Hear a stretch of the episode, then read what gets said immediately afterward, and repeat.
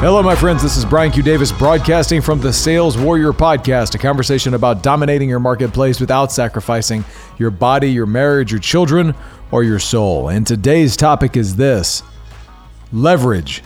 Sit back and relax, and let's get started. So, in recent months, I've been through tons of contract negotiations, and one realizes the importance of leverage within all of these conversations. And if you're not aware as a salesperson of the uh, presence and effects of leverage and who has leverage at any given point in a negotiation, you will be subject to ultimately the the effects of that leverage on you and your price and your terms which ultimately usually ends up in a heavily discounted price with giveaway terms that many cases may ultimately make it not a good deal for you or your company. But if you're not aware of the frames of leverage that are happening inside of a deal, you will just be subject to the way those waves as they come through. And you'll collapse, as my football coach in high school said, Coach MD Ray, like a 10 cent window shade when the pressure comes. One of these frames that I'll talk about specifically here is the frame of the legal review inside of a contract process. And specifically, the influence of attorneys, and even more specifically, the influence of third party attorneys. Many times in business negotiations, you'll have a scenario where, especially if you're dealing with a larger enterprise, they will have in-house counsel and they'll have third-party counsel. And a lot of times it will go to a third party for review. Now, a lot of what, what I've experienced is that many times those third party attorneys will mark up and um, dissect a contract about three to four times at a, at a level of about three to four times what the in house counsel will typically do. In house counsel is really looking to serve their client um, and and get it off their plate while also looking at the, looking at it from the perspective of the organization. The third party attorney has the has the same requirement, but they're billable. And they may be on a retainer, they may be on billable hours, but one way or another, they have been called in to come look at this contract. And what I've found consistently after doing hundreds of these, that the third party attorneys will, will mark things up more they usually also don't have a lot of context inside of what the scope of the deal is, or in many cases, the nature of the services.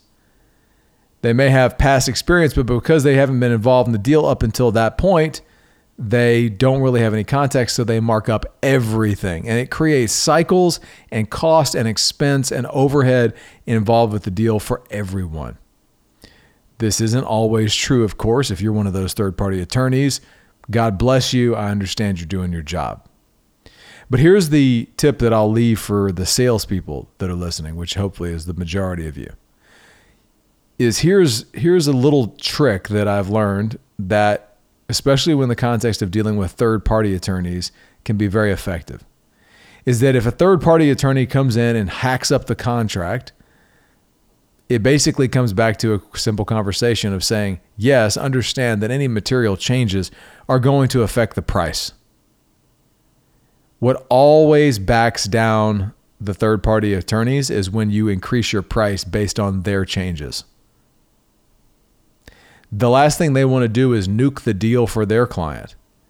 And if you start showing that their changes are going to increase the price materially and specifically ones that have an effect on your business and that aren't maybe in alignment with the, your, the way you do business, you just go back and say, yeah, sure, we can accommodate those at a greater price. What they don't want to do is go back into the world of price negotiation, something they haven't had any visibility to at that point. So, what I found is that when using that frame of saying, look, you're new to the deal, I want to help you get this done. I want to help you represent your client, and I want to help you find a deal that will be that will serve everyone.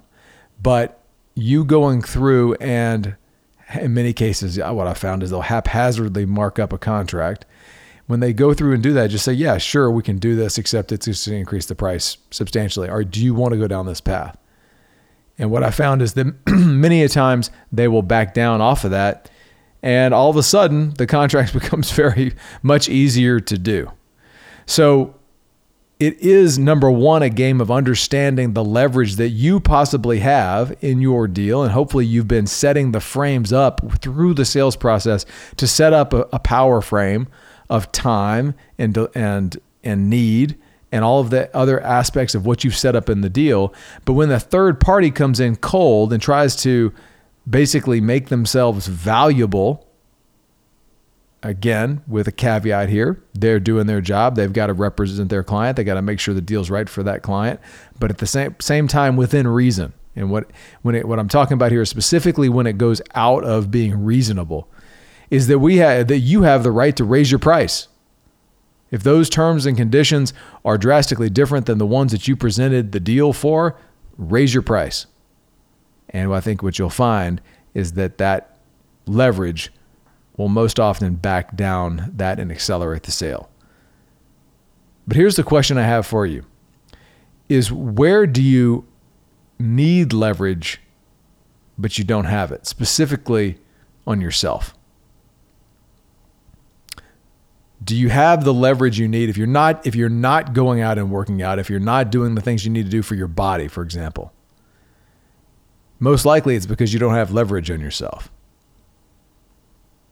Like you don't have, you haven't made an investment to put a financial frame on yourself. You haven't set up any accountability to put a social accountability frame on yourself. You haven't connected it to the why to put a purpose frame on yourself. And that holds true in our relationship with God, our families, and ultimately our business. So, again, a lack of leverage or a lack of the awareness of the leverage that you may have is certainly a place where you can count on the fact that your solutions, your results, what you ultimately deliver in your business dealings and in your life without leverage will always be discounted from what they could be. That's what I got for you today, my friends. This is Brian Q. Davis signing off from the Sales Warrior Podcast, a conversation about dominating your marketplace without sacrificing your body, your marriage, your children, or your souls. Thank you so much for listening. More to come.